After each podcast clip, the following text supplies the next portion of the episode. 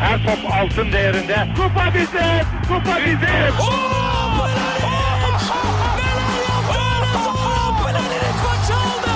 Dengeli de attı.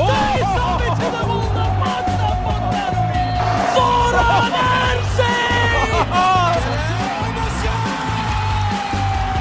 Dışarı çıkardı. Geldi, geldi, geldi.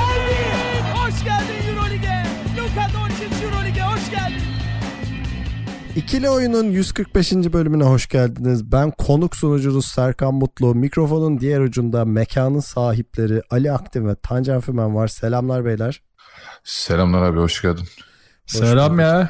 Çok Ne teşekkür yapıyorsun? ederim beni e, aranızda tekrar kabul ettiğiniz için. E işte konuk lazımdı bize seni getirdik. Artık sıkıldık biz birbirimizden.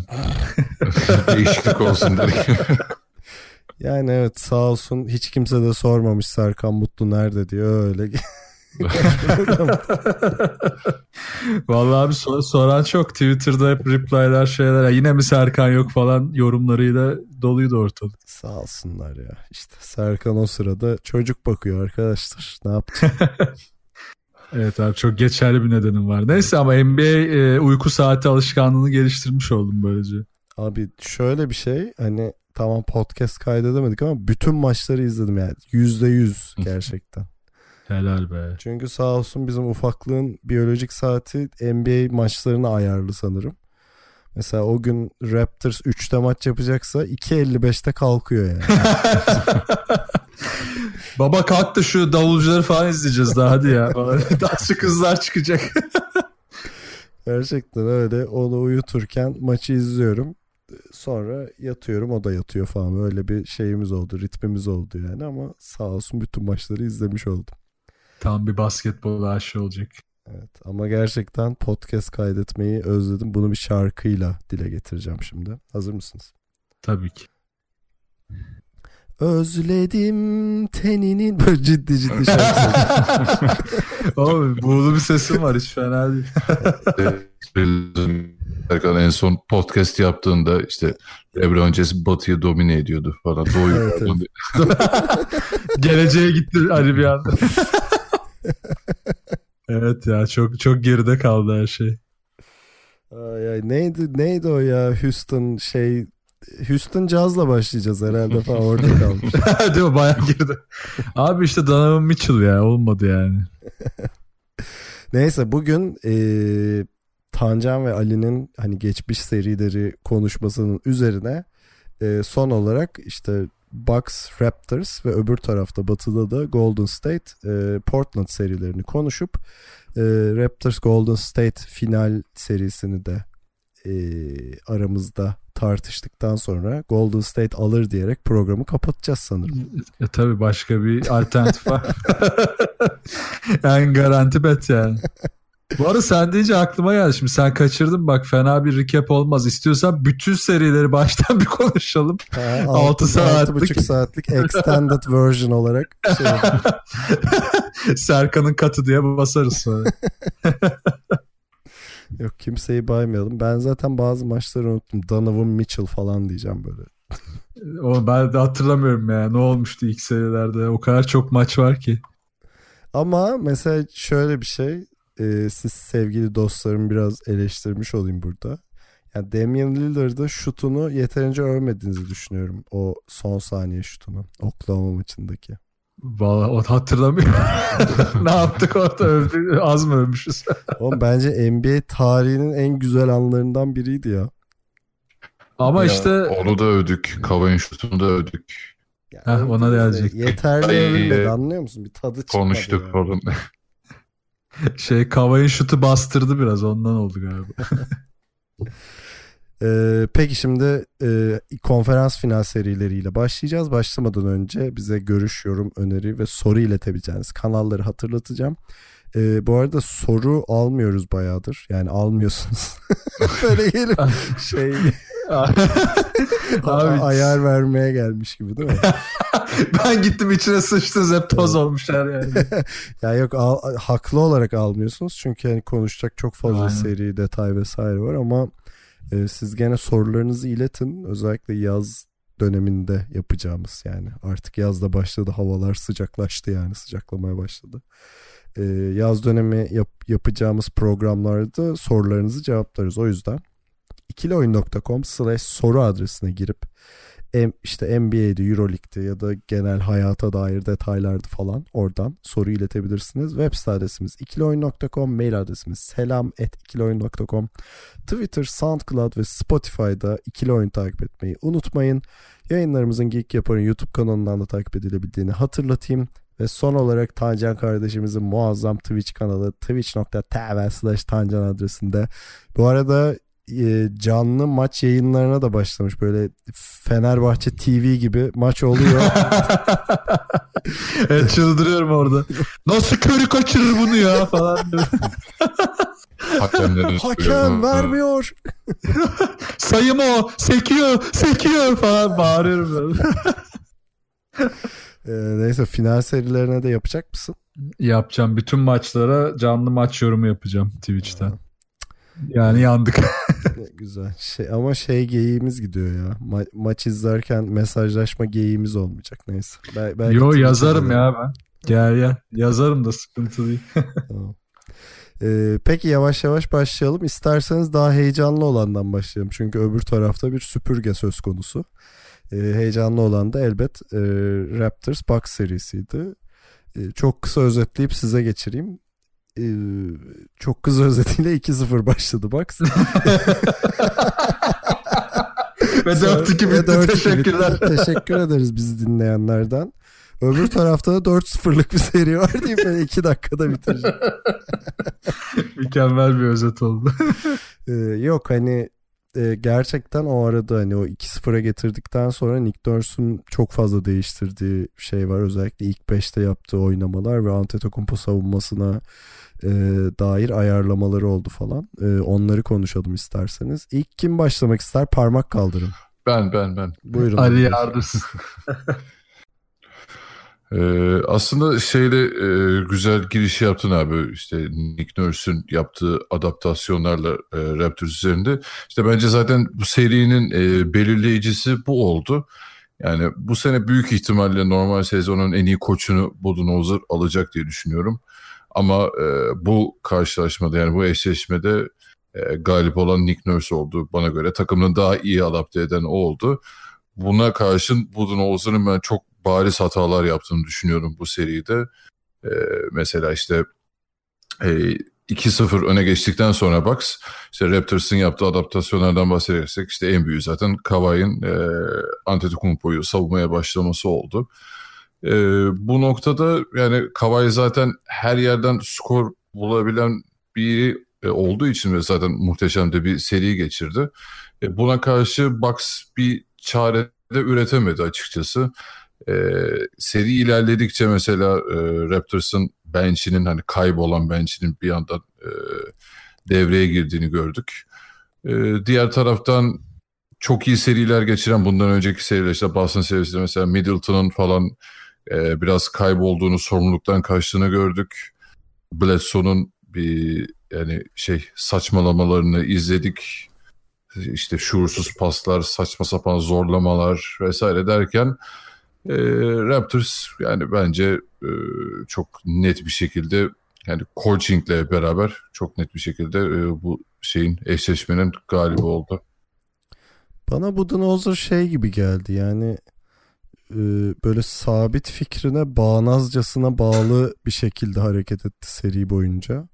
Ve değişime bayağı ayak diretti yani hani Nick Nurse orada devamlı işte o ikinci maçtan sonra ince ayarlar yaparken Budenholzer hani onun ayarına cevap vermekten e, şey yaptı, imtina etti yani özellikle başında. O sırada atı alan Üsküdar'ı geçmiş oldu şey tarafında, Ra- Raptors tarafında. Katılıyor musun? Danny, hani Danny Green de bence buna güzel bir örnek mesela e, hani veteran oyuncu diyoruz bu takımın en güvenilir ellerinden biriydi. Ama Danny Green berbat bir e, şey geçirdi. Karşılaşma geçen yani bütün seriyi çok kötü oynadı ve bütün süresinin bir anda kesildiğini hatta e, yok gibiydi. Yani seri sonlarına doğru hiç oynamadı neredeyse. Bu bir adaptasyondu mesela Raptors için. Ama aynı şeyi Bucks tarafında bence göremedik. Abi ben katılmıyorum ya. Yani Budenholzer aksine bence savunmada bazı radikal değişiklikler de yaptı. Şöyle yani. Şey, Mirotic'ten mi bahsedeceksin? Yok yok e, daha şey olarak strateji olarak yani Okay. sezon boyunca Milwaukee e, switch'ten kaçan bir pick and roll savunması yapıyordu. Çünkü oyuncular genelde pick and roll'e karşı daha e, yani savunma adama daha yakın kalıp genelde pick'ten kurtulmaya ya da işte ağırlıklı olarak e, gelen oyuncunun savunmasından bir show up'la ya da hemen bir e, sıkıştırmayla bu işleri çözmeye çalışıyorlardı. Switch'e döndüler. Switch'e dönmeye çalışırken de Lopez de e, ve işte yine orada alternatif olmayan o 5 numara pozisyonunda çok sorun yaşadılar. Lopez çok geride kaldı, yetişemedi. E, orayı çok kaşıdı Toronto. E, öyle olunca burada bir tercih sıkıntısına girdi. Çünkü ya da tercih edecek oyuncusu yoktu. Yani Budenholzer'ın bence suratına suç şu çarptı. Abi benim kadrom yetersiz. Yani evet bu takım çok büyük iş çıkardı sezonda. Playoff'ta da çok iyi işler çıkardı ama bu kadro işte Toronto gibi, Golden State gibi elindeki malzeme geniş, daha e, mobil oyuncuların olduğu, şutör oyuncuların olduğu takımlara döndüğünde o malzeme maalesef savunmada yetersiz kalmaya başladı. E, bunu bu biraz yüzüne çarpınca da hemen bir şeyler yapmaya çalıştı ama yeterli olmadı. Hücumda da aslında bence hayal kırıklığına uğradı ki ben e, mesela Middleton için biraz ağır konuşacağım bu seride. Yani Antetokounmpo evet e, bu takımın sürükleyicisi ama işte artık savunma 6. maçtaki savunmanın seviyesine geldiğinde Middleton gibi, Bledsoe gibi, Brogdon gibi hani Brogdon sakatlıktan döndü. Bu oyuncuların önemi de artıyor. Savunmayı delecek e, ekstra e, üçlük yüzdesinde yüzleri oynayacak. Çünkü e, sizin yüzdeniz düştükçe geçiş hücum bulamıyorsunuz. E, geçiş hücum bulamadıkça Toronto sizi yarı sahada hapsediyor. E, çembere gitmek yerine tembel şutlara devam edince e, Middleton da buna yağ sürünce iyice tıkandı Milwaukee. O yüzden hani Budenholzer'ın ben e, hatalı olmadığını ama elindeki malzemenin yetersiz olduğunu da çok geç fark ettiğini düşünüyorum bu seride. Valla bence bu arada e, Serkan gelecekti ama e, en temel yani hatalarından biri de bence Antetokounmpo'nun sürelerini çok gereksiz kısıtladı. E, yani yanılmıyorsam 35 dakika civarındaydı ki hani bu playoff serisi için çok da düşük e, bir rakam olarak görüyorum. Yani elinde Antetokounmpo varsa ve bu adam fiziksel olarak en prime dönemindeyse e, ya oynatacaksın abi gerekirse 45 dakika oynasın Antetokounmpo çünkü bunun e, alternatif alternatif olarak elinde daha iyi bir şey yok.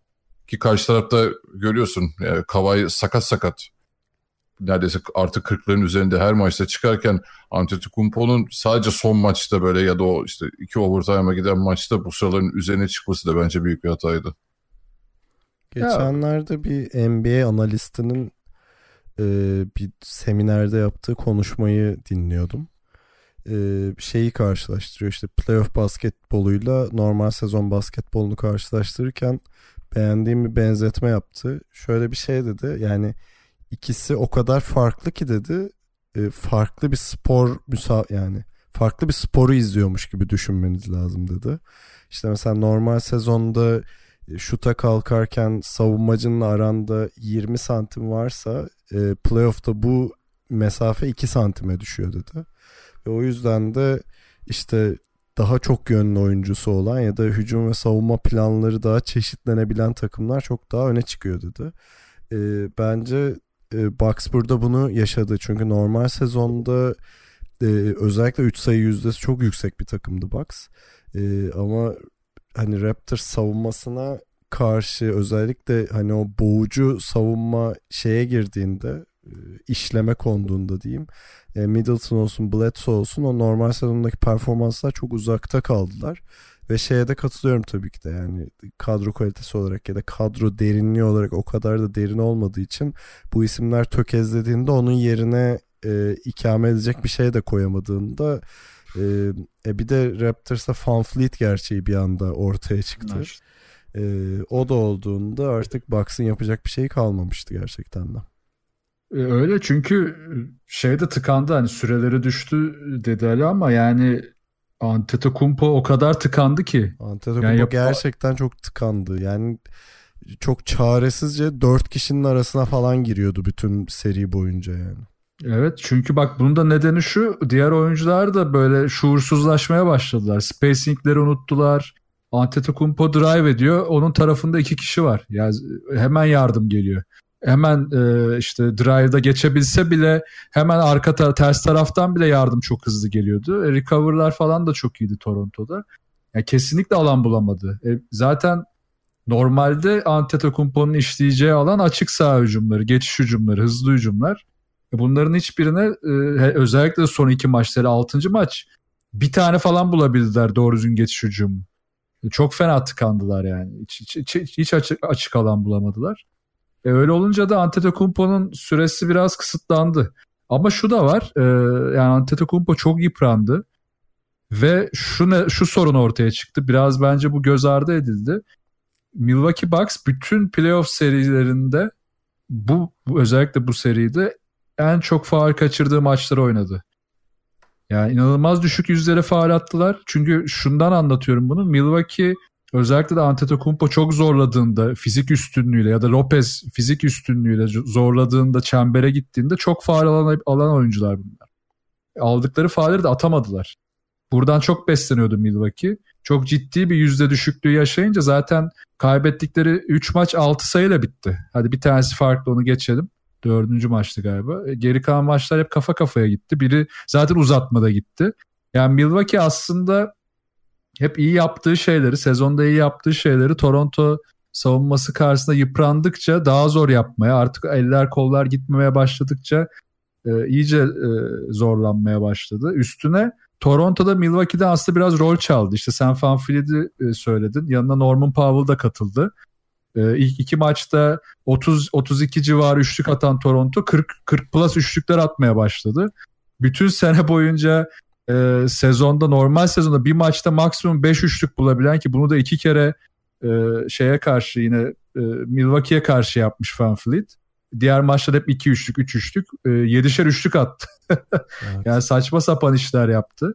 17'de 14 attı bir de yani son 3 maçta bu tip ekstra işte yine konu şeye geliyor. Elindeki malzeme Nick Nurse bu ekstraları yaratabildi. Bu yüzden bence Nick Nurse'ü çok net takdir etmeliyiz. Buna kesinlikle katılıyorum. Yaratamayabilirdi çünkü bu adamları devreye sokamayabilirdi. Bu Şeyi bir coaching söyleyeyim hemen bir araya gireyim. Van Fleet, evet, Kyle Lowry, işte Kawhi Siakam, Gasol 5'i normal sezonda toplam 10 dakika oynamış.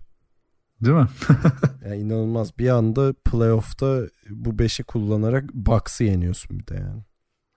Ve bu beşi de inanılmaz rotasyonlarla kullandı ya. İşte o Gasol, Siakam, e, Ibaka bu üçlü o kadar stratejik değişti ki devam maç içinde. İşte Lopez giriyor, Gasol giriyor, Lopez çıkıyor. İşte öbür tarafta hemen Siakam, Ibaka ikilisi daha atlet bir beşe dönüyor.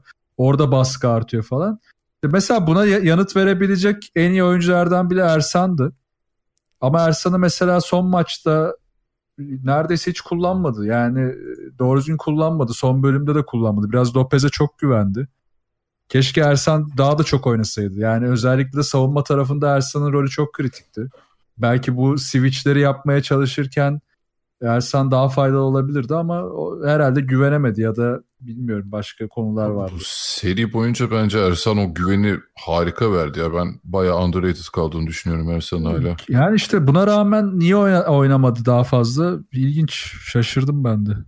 Bu arada ben şey derken hani Antetokounmpo 35'lerde oyna da 40 dakika oynasaydı hani ezer geçerlerdi anlamında demiyorum. Burada olay tabii yine biraz işte Middleton'la Bledsoe'ya bakıyordu.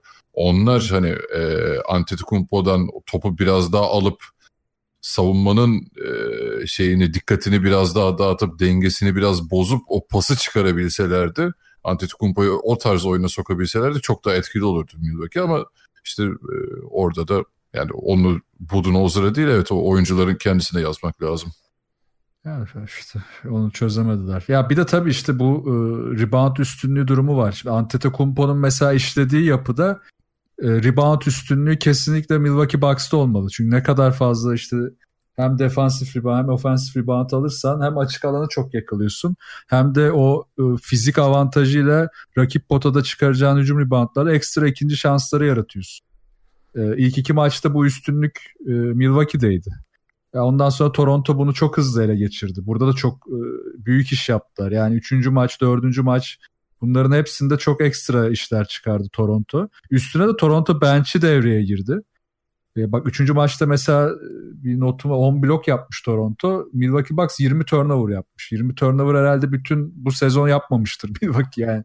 Detaylı bakmadım da çok büyük bir top kaybı sayısı. E, bunları işte elinden aldıkça aslında Milwaukee'nin elindeki bütün e, avantajları Toronto böyle her maç birer parça birer parça kopardı kopardı kopardı.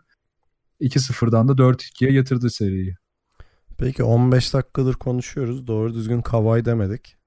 Ha bir Kavay evet, övelim bir ya. Kavay övelim. ya şöyle bir şey diyeceğim. Belki abartı bulabilirsiniz ama yani seriyi izlerken sık sık aklıma bu geldi. Ee, yani Jordan'ı canlı izlemiş biriyim. Ben yani Jordan'dan beri yani şey olarak söylemiyorum bu arada. Herkesin yaptığı işte Jordan mı Lebron mu karşılaştırması değil. Ama Jordan'ın stiline bu kadar benzeyen bir stilde bir oyun görmemiştim ben. Yani Kawhi gerçekten hani o şey gibi böyle e, çok yönlülüğü abarttığı anlar oldu artık hücum evet, reboundu evet. gerektiğinde hücum reboundu alması zaten o şey orta mesafe şutlarını biliyoruz. İşte içeri dalması gerektiğinde içeri dalması ve hatta hani pas dağıtması gerektiğinde onu da yapması şeklinde hani gerçekten e, Jordan-esk bir seri çıkarmış oldu. Çok hoşuma gitti o, o yönden Kavai'nin performansı. Bu arada ya bence bu playoff serilerinin e, en iyi oyuncusu şu an Kawhi diye düşünüyorum. Katılır mısınız ama ben bir numarayı onu yazıyorum. Jordan Yok, dedik oğlum daha ne diyeceğim. kesin kesin canım o tartışılacak bir konu değil şu an. Şey videolarını ben de gördüm bu işte Jordan'ın fadeaway'leriyle işte Kawhi'nin falan o benzerlikleri hani onu mimikliyor falan tarzı yorumlar da var. Çok ya gerçekten izlemek büyük keyif adamı. Aslında şey değil ne bileyim böyle hani Durant kadar e, ya da Curry kadar estetik durmuyor belki ama yani ya zaten seride şeyin de farkını çok, çok gördük yani. iki takımın da en iyi oyuncusuna bakıyorsun. Bir Antetokounmpo, biri Kavay. Antet Kavay her pozisyonda sayı çıkarabiliyor. Yani ne olursa olsun durum. İşte Antetokounmpo'nun oyununda daha bu olmadığı için bence ileride olur mu bilmiyorum. Hani böyle cam şartları ya da e, şutunu daha ne kadar geliştirir bilemiyorum ama yani Kavay'ın işte o liderliği ve bunu yani işte seri boyunca hiç düşmemesi zaten hiç fark etmemesi hani bir maç iyi bir maç kötü bir dalgalanması da olmaması ya Toronto'yu inanılmaz bir seviyeye getirdi o anlamda. Ya Kawhi Kawhi inanılmaz ya. O, kadar, o kadar çok çok iyi oyuncu. çok iyi abi. O kadar oyuncu ya. o kadar çok şey var ki şu an aklıma gelen söylenebilecek. Yani uzatacağım diye korkuyorum. Dur kısaca toparlamaya çalışıyorum kafamda. Yani o şutu zaten hani bir önceki turda attığı şutu ben canlı izliyordum onu konuşmuştuk da. O şuttan sonra Kawhi e, aslında her seri ilk turda da aynı şey yaptı. İkinci işte Philadelphia serisinde de e, dördüncü maçtı işte o aldığı dördüncü maçtan sonra bir adım daha ileri çıktı. Toronto serisinde pardon Bucks serisinde ikinci maçtan sonra bir adım daha öne çıktı. Beşinci ve altıncı maçta bir adım daha öne çıktı. Yani devamlı update geldi Kava'ya. Ve yani işte farkı şurada yarattı. Biz hep şey konuşuyoruz ya işte üçlük atmak çok kritik oldu NBA'de. Üçlük üçlük. Aslında konu üçlük de değil. Konu tehdit. Yani o kadar büyük bir tehdit haline gelince Kavay Milwaukee'nin attığı o zor üçlükler ya da Milwaukee'nin işte e, boş attığı üçlüklerde bile Toronto'nun artık gömülü bekleyip ya da bazı şutlara izin vermesi artık oyuncuların devreden çıkmaya başladığını, formsuz olduklarının işaretini verirken tehditlerinde düştüğünü gösteriyordu. Kava ise en kritik anlarda e, üçlük atabileceği pozisyonda bile sabırlı oynayıp bir orta mesafe buluyordu ama o orta mesafeyi bulma sürecinde o tehdidin gücüyle Bucks savunmasını fena yıprattı. Öldüler, bittiler yani. Evet Bucks da çok iyi savunma yaptı ama o yıpranmayı e, kesinlikle Kavay'ın onlara verdiği gibi yansıtamadıklarından hücumda çok zorlandılar zaten. Kavay orta mesafe attı, üçlük attı, çembere gitti. İşte Serkan dediği aslında çok doğru bir tespit. Ne gerekiyorsa onu yaptı. Ya o hücum reboundları falan 6. maçta iki tane hücum reboundu var. inanılmaz kritik. Yani bir tane ee, kendi serbest atışından bir reboundu var zaten. Ha evet o, o zaten çılgıncaydı. Ya o kadar iyi oynadı ki. Ee, ve bunu aslında e, Philadelphia serisinin işte tam ortasında başladı. Savunma yapmayı da orada hatırladı. Aa ben ligin en iyi savunma oyuncusuydum lan harbiden bak şimdi aklıma geldi deyip inanılmaz o savunma gücünü de yükseltti. E, mesela şey konusu çok dönüyor işte ya top yönlendirici mi diyeyim ya abi ya bu tartışılacak durum bir ya top yönlendirici olmak ille yok hiç gibi e, 4-5 tane footwear yapıp işte acayip bir blind pas atmak değil ki. Doğru pası doğru zamanda doğru yere vermek. Gayet de iyi top yönlendiriciydi bu seride Kavay. E, özellikle de savunmayı tam ort boyalanın ortasından deldiğinde e, hep ters taraftaki şütörleri çok iyi buldu ve Bucks hiçbir şekilde o getirdiği yardımları geri döndüremedi. Çünkü çok hızlı çevirdi topu. Bucks'ın mesela savunmada en iyi yaptığı şey o help and recover'lardır. Onların hepsini bu şekilde bozdular.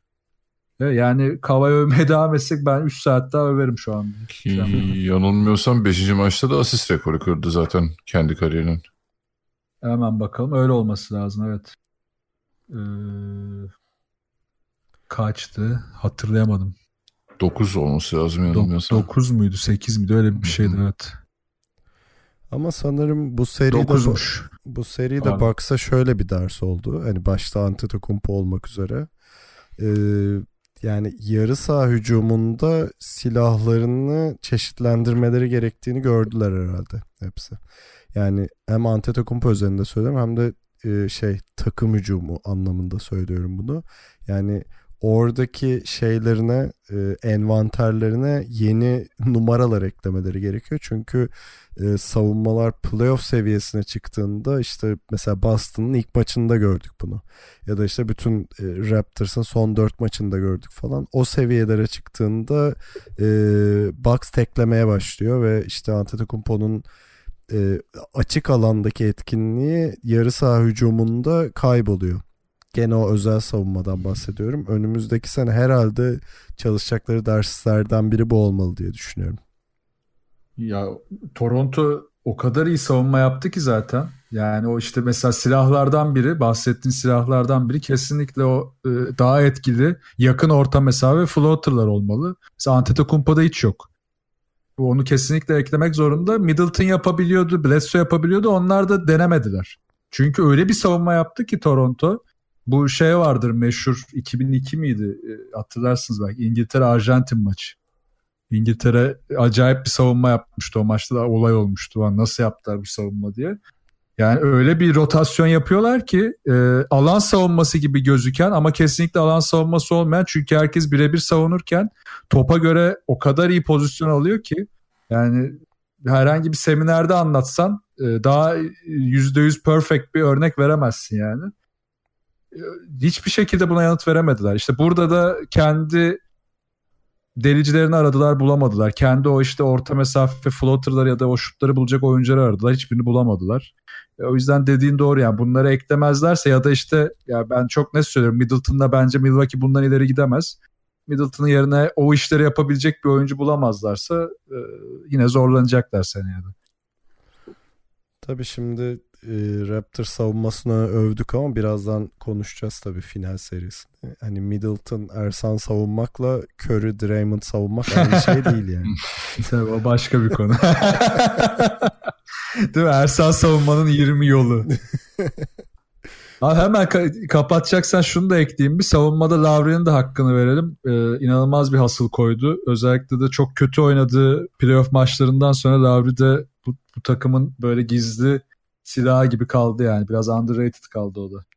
Yo, ben şeyi ekleyecektim genel olarak. Yani Lavri'yi de övmek isterim tabii. Lavri'nin e, şeyini övmek lazım bence. Hani teklediği maçlarda bile başka alanlarda destek vermeye çalıştı ve hani önceki senelerde playoff zamanı geldiğinde bu herif tekliyor ve hiçbir boka yaramıyor diye muhabbeti oluyordu ya. Evet. O, o, o psikolojik baskıdan sıyrıldı. Tabii bunda Kavay'ın olmasının çok büyük etkisi var. Yani Kavay çünkü öyle bir konfor alanı sağlıyor ki insana yani öyle bir tehdit e, oluşturuyor ki ya kendisi bitiriyor ya da takımı bitirecek seviyeye çıkartıyor. E, Lavrin de orada eli rahatladı. Tabii DeRozan da belki biraz üzülerek izlemiştir. e tabi Lavrin'in üzerinde yük, o hücum yükü kalktı gitti. Kalktı gitti ve onun için çok daha iyi oldu bu. Çok rahat. Şimdi fazla sorumluluk almıyor. Top gelince kullanıyor. Kaçırırsa çok dert etmiyor. Bir şekilde toparlayabiliyorlar. Bak mesela bunun nedenlerin biri de Gasol aslında. Hani Gasol de e, çok sorun yaşadı hücumda ya da savunmada belli noktalarda özellikle Philadelphia serisinde. Ama bu maçta bu seride bir üçüncü dördüncü maç oynadı. Toplam 14 asist nedir abi? Yani o çok saçma sayılar çıkardı o da. Hücumda özellikle işte savunma yani Milwaukee Bucks'ın o e, sonradan değiştirmeye çalıştığı o switch ya da işte o show up konularında biraz daha e, zorlanmalarını da sağladı devamlı pop-up yapıp üçlükleri bularak. İşte elimizde örnekler varken bence hani e, Lavri gibi ben Middleton'ın biraz daha o yüzden kredisi vardı diyorum. Ya Tancan direkt sildi attı da yani onun yerine böyle Bledsoe'dan Milotic'ten falan çıkıp onun yerine biraz daha katkı verecek daha stabil bir adam bulup işte hani Brogdon Middleton Antetokounmpo'yu biraz daha ben beraber izlemek istiyorum açıkçası. Allah bilmiyorum ya. Ben kü- küstüm Middleton'a. Çok üzüldüm. Caner küstürmüş ya. Normal sezonda böyle konuşmuyordun. evet ya. Sevdiğimiz bir kardeşimizdi ama çok çok kötüydü yani bu seride. Ee, peki ara vermeyeceğim. Golden State Portland'a geçelim isterseniz. Orayı daha kısa konuşuruz diye düşünüyorum. Tamam. Ee, bu arada tahminleri söylemedik. Üçümüz de patladık değil mi şeyde? Ee, Bucks Raptors serisi. Evet evet patladık. Evet, ama Golden State Portland serisinde patlamayan bir kardeşiniz var. 4-0. Nal Capone Serkan yine sahneye çıktı.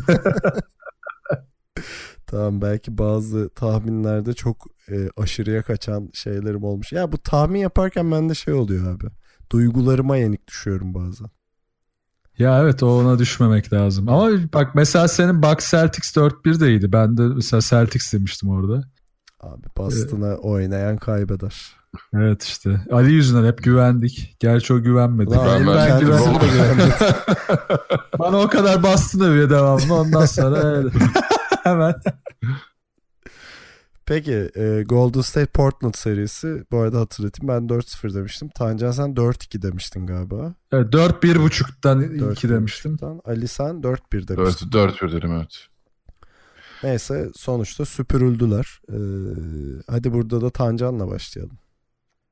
Ha başlayalım. Ya aslında süpürüldüler deyince biraz Portland şey gibi oluyor. Yani hiç olmadı. Silindi gitti gibi oluyor. Pek de öyle bir seri olmadı ya aslında. O da tuhaf.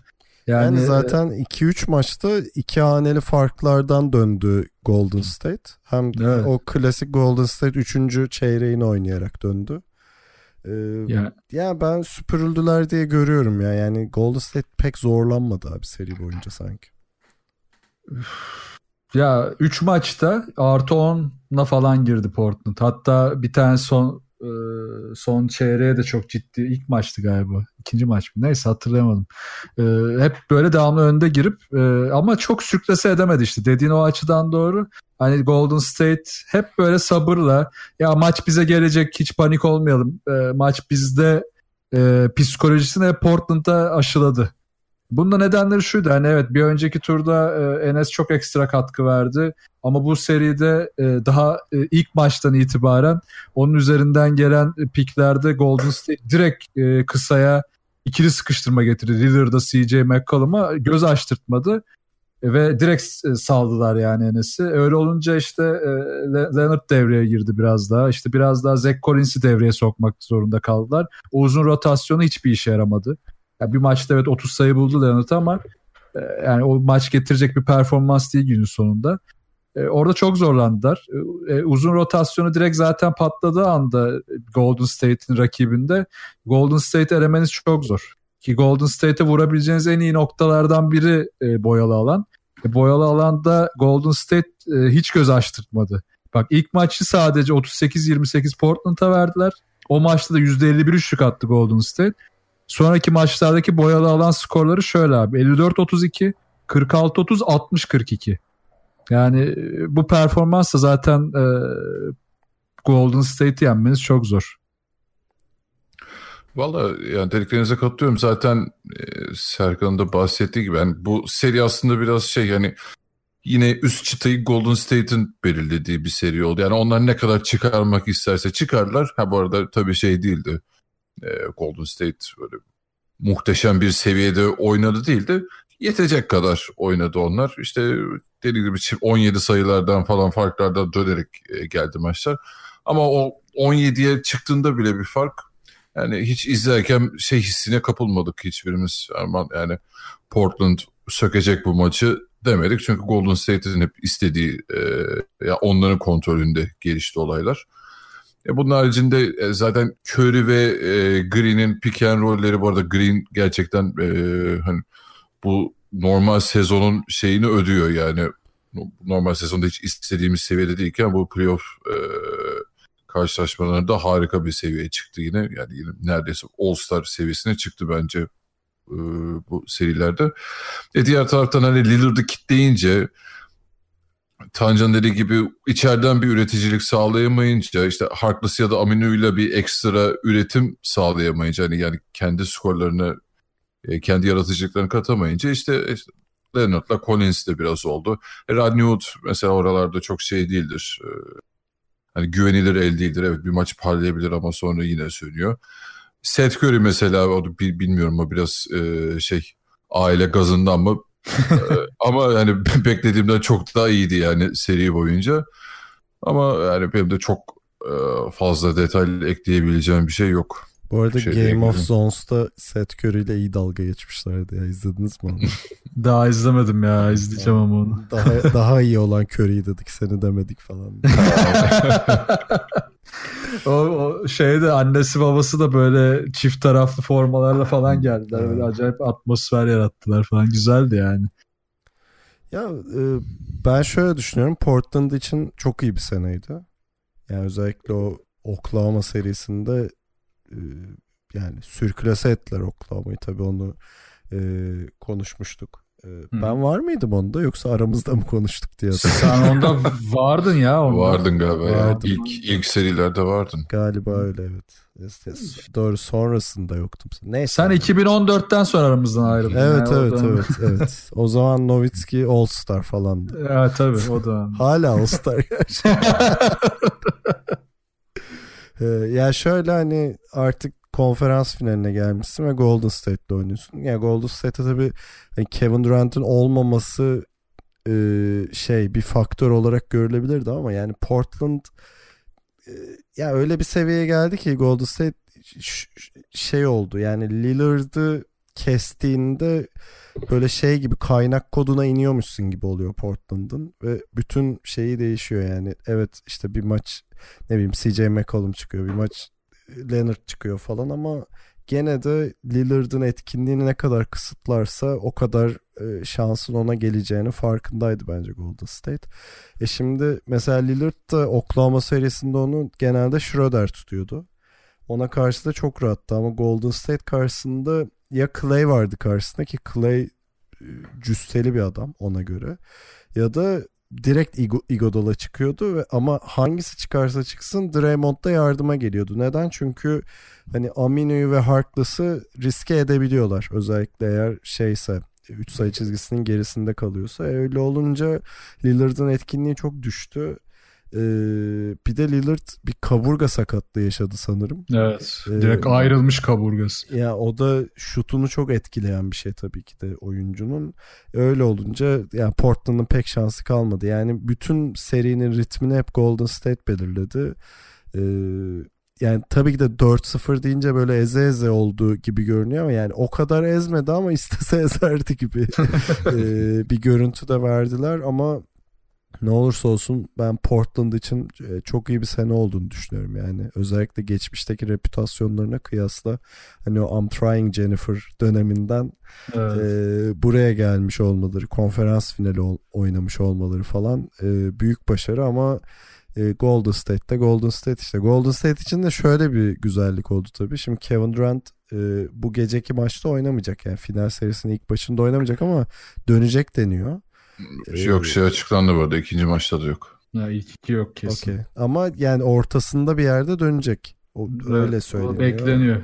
Yani Cousins'ın da döneceği söyleniyor falan ama e, bir fabrika ayarlarına dönüş oldu onların tarafında işte Curry, Green ve Clay ile evet. birlikte. Hatta işte onları destekleyen Iguodala ile birlikte. E, ve bu da bence onların morallerine iyi geldi. Yani o şey o o çekirdekle de işleyebildiklerini görmeleri onlara iyi geldi. Zaten e, Durant orada biraz şey gibi kalıyor yani çok sıkıştığında kendi izolasyonunu oynayıp sayı bulabilen bir isim. Yani tabii ki de tek iş, fonksiyonu bu değil ama e, hani o di- diğer üçten biraz daha farklı fonksiyonu olan bir isim ama o olmadan da yapabileceklerini gördüler bence. Bu da Golden State'in moraline iyi geldi diye düşünüyorum. Golden State'e hem de Curry'e de iyi geldi. Hatta Green'de Durant'in yokluğunda aslında vazgeçilmez hale geldi tekrar ya. Yani evet. onun yokluğunda birçok özellikle savunma tarafında çok ciddi iş yapıp hücumda da aslında çok kritik işler yaptı. Ama tabii savunma önemli olan tarafı Green o vazgeçilmezlik özelliğini sezonda kaybetmişti. Hatta biz de çok konuştuk yani Kör'le de hep sıkıntı yaşıyor, Durant de yaşadı. Tamam hani bunlar toparlandı günün sonunda ama artık böyle bıktıracak bir hale geliyordu. Onu da toparladı. E Curry psikolojik olarak o da çok rahatlamış gibiydi. Yani çok daha rahat üçlük attı, daha rahat pozisyon seçti. Biraz daha kafasına göre oynamayı özlemiş gibiydi o da. E, o da o rahatlattı onu yani. Ve ben çok bu zevk aldım ya bu Golden State'i izlerken. Özlemişim yani. Hani Durant'i, bu Durant'i kötülemek için demiyorum bunu ama bu takım bir başka oynuyor ve bu takımın e, bu kadar hareketli olması aslında Portland için çok kötü oldu. Belki de Durant oynasın isteyebilirlerdi. Şu yüzden diyorum çünkü o kadar hareketli kaldılar ki Durant sahadayken en azından e, her çeyrekte en az bir 7-8 pozisyon o yavaş anını yakalayabiliyorlardı. Ve Portland iyi savunmaya başladı. iyi savunma yapmaya başladı ama geç kaldılar. Ve bu kadar hareketli bir Golden State geldiğinde yine kafaları karıştı. İşte çünkü topsuz pikler geliyor, fake pikler geliyor. Lillard ne yapacak? İşte Lillard böyle Curry'i ararken orada işte çat üçlü atmış oluyor. CJ McCollum e, adamını savunmaya çalışırken bakıyor karşısında başka biri var. Ne olduğunu anlamadan orada bir e, değişiklikler olmuş falan. Buna bir tür ayak uyduramadılar. E, uzun tarafında da bu savunmalarda iyi switch yapabilecek ya da işte o uzunlardan iyi pik getirebilecek durumlar olmadığı için bir yardım da alamadılar. O yüzden Portland için çok ters oldu bu Golden State. Ha yine elenirlerdi de işte 4-0'da 4-1 olurdu belki. Ki Iguodala'nın da burada hakkını yemeyelim. Onun savunmasıyla da aslında e, bayağı e, ekstra bir maçı ver, vermekten kurtardılar. O son topu çaldığı maç çok iyiydi yani Iguodala'nın. Ama evet e, günün sonunda Durant yokken çok fazla aslında eksi yazıyor Golden State'e. Ama bunların hepsini bu üç oyuncu Curry, Clay ve Green çok iyi kapattılar. Ya son maçta 56 rebound aldılar. E, Looney 14, Curry 13, Green 14 rebound aldı. Curry'nin 13 rebound alması mesela çok epik bir şey burada. Hı hı. E, o yüzden hani bu pastayı iyi paylaştılar. Şimdi Durant dönünce bu paylaşım düşer mi, artarak mı gelir? E, işte bu biraz sıkıntı. Onu zaten final serisinde konuşacağız. Bu arada işte maçtan sonra yani bir iki gün sonra şeylere bakıyordum hani özellikle bu programa hazırlanırken de özetlere falan. Yani Curry'i izliyorum abi. Topsuzken o kadar hareketli ki herif. Of çılgın. Yani mesela Durant varken o kadar değil ama yani daha şey oluyor işte Durant'in kendi Aysos'un oynayacağı pozisyonlar oluyor mesela. O zaman o kadar hareket etmesine gerek kalmıyor ama şu setupta o kadar hareketli ki ve yani saniyenin yarısı kadar bir avantaj sağladığı anda bir de şut çıkarabildiği için yani çok çok rahatsız etti. Yani inanılmaz bir tehdit oluşturdu. Ya kendi bitirdi ya da o açtığı spacingle Golden State'in diğer oyuncuları bitirmiş oldu. Yani Curry deli bir seviyede hareketliydi bütün Portland serisi boyunca. Curry'i takip etmek bir noktada bazen yoruyor ya. Yani izlerken bile abi her yere koşuyor, giriyor, çıkıyor işte şeyler. Tabi burada yine X faktör bence biraz da Green oluyor. E çünkü Curry ve Thompson'ı da çok iyi bulabildiği için e üzerine bir de kendisi de üçlük tehdidi oluşturduğu için çok büyük lüks sağlıyor bu bence Golden State'e. Bak bu örnek e, bu örneği şöyle destekleyebiliriz. İkinci maçın sonuydu galiba. 5 ee, dışarıda oynadı Golden State. Bucks'a benzer bir oyun. Aynı satta. Yani diziliş olarak bahsediyorum. 5 dışarıda oynayıp son 1 dakika kala 2 tane pick sayısı yarattılar. Biri Green üzerinden biri de gelen yardım üzerinden yardımı gelen oyuncuyu bularak, Looney'i bularak. Ya bunu o seviyede oynamak bir dakika kala o pası falan denemek yani çok büyük riskler, çok zor. İşte ama elinde Green olunca bunu yapabiliyorsun. İşte Bucks'ın mesela Green yoktu. Toronto'nun da yok şu anda. Hani Gasol çakma Green olabiliyor bazen ama o kadar. O yüzden hani yine e, Green'in katkısı finalde bence daha da belirgin olacak. Bu arada şöyle bir istatistik var onu da ekleyeyim hemen araya. Ee, bu serinin bütün ikinci yarılarında ki ortalama şöyleymiş. Golden State 61-42 skor üstünlüğü yüzde de field goal yüzdesi de 56'ya 36 üçlükte de 44'e 31. Yani sırf ikinci yarılarda fena yapmışlar bu arada Portland. Evet yani bir üçüncü çeyrekleri yetti hatta genelde baktığında. Aynen.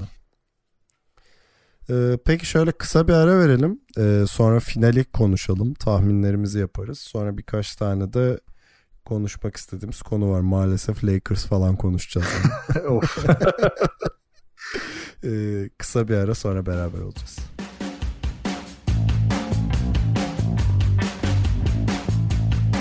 Evet geldik finale. Bunun adı final. Öyle bir Fatih Terim videosu vardır bilir misin? evet, evet. Pöti konuşur, dirsek atar. Çeker, basar, saç çeker. Dikkat edin. Suat'ın adamı belli.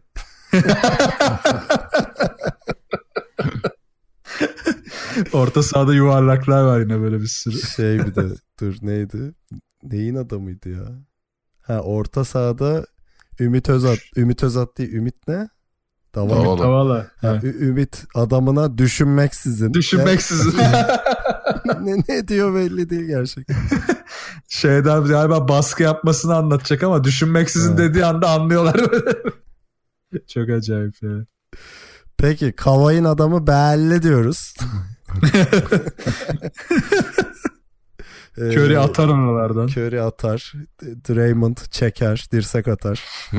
Tükürür. Tükürür. Ee, peki yani e, bence iki tarafta da yani zaten batıda ağırlığı belliydi ama doğuda da yani Raptors'ın özellikle Bucks serisinde hak ederek çatır çatır hani Golden State'in karşısına ben olmalıyım dediği e, bir seri oynadı ve iki hak eden takımın karşılaşacağı bir NBA finali olacak. E, ve gerçekten de heyecanlıyım yani bugün şeylere de baktım biraz tekrar eski maçların özetlerine baktım yani. Yani Raptors'ın özellikle yani Golden State'e bakmaya çok gerek yok da. Ee, baktığımda hani heyecanlandıracak detaylar gördüm. Sadece beni düşündüren e, Kavay'ın sağlığı konusu var. Yani e, bütün seri boyunca Raptors'ı taşıdı ama özellikle sonlara doğru artık o sanırım kalçasında bir şey var değil mi? Öyle yanılmıyorsam. Kalç, bacak mıydı acaba? Bacak Sağ- bacak. Ha, Okey, sağ bacak bacakta. hani sekiyordu resmen arada hani şeyken o, o- oyun devam etmiyorken falan o bir düşündürüyor.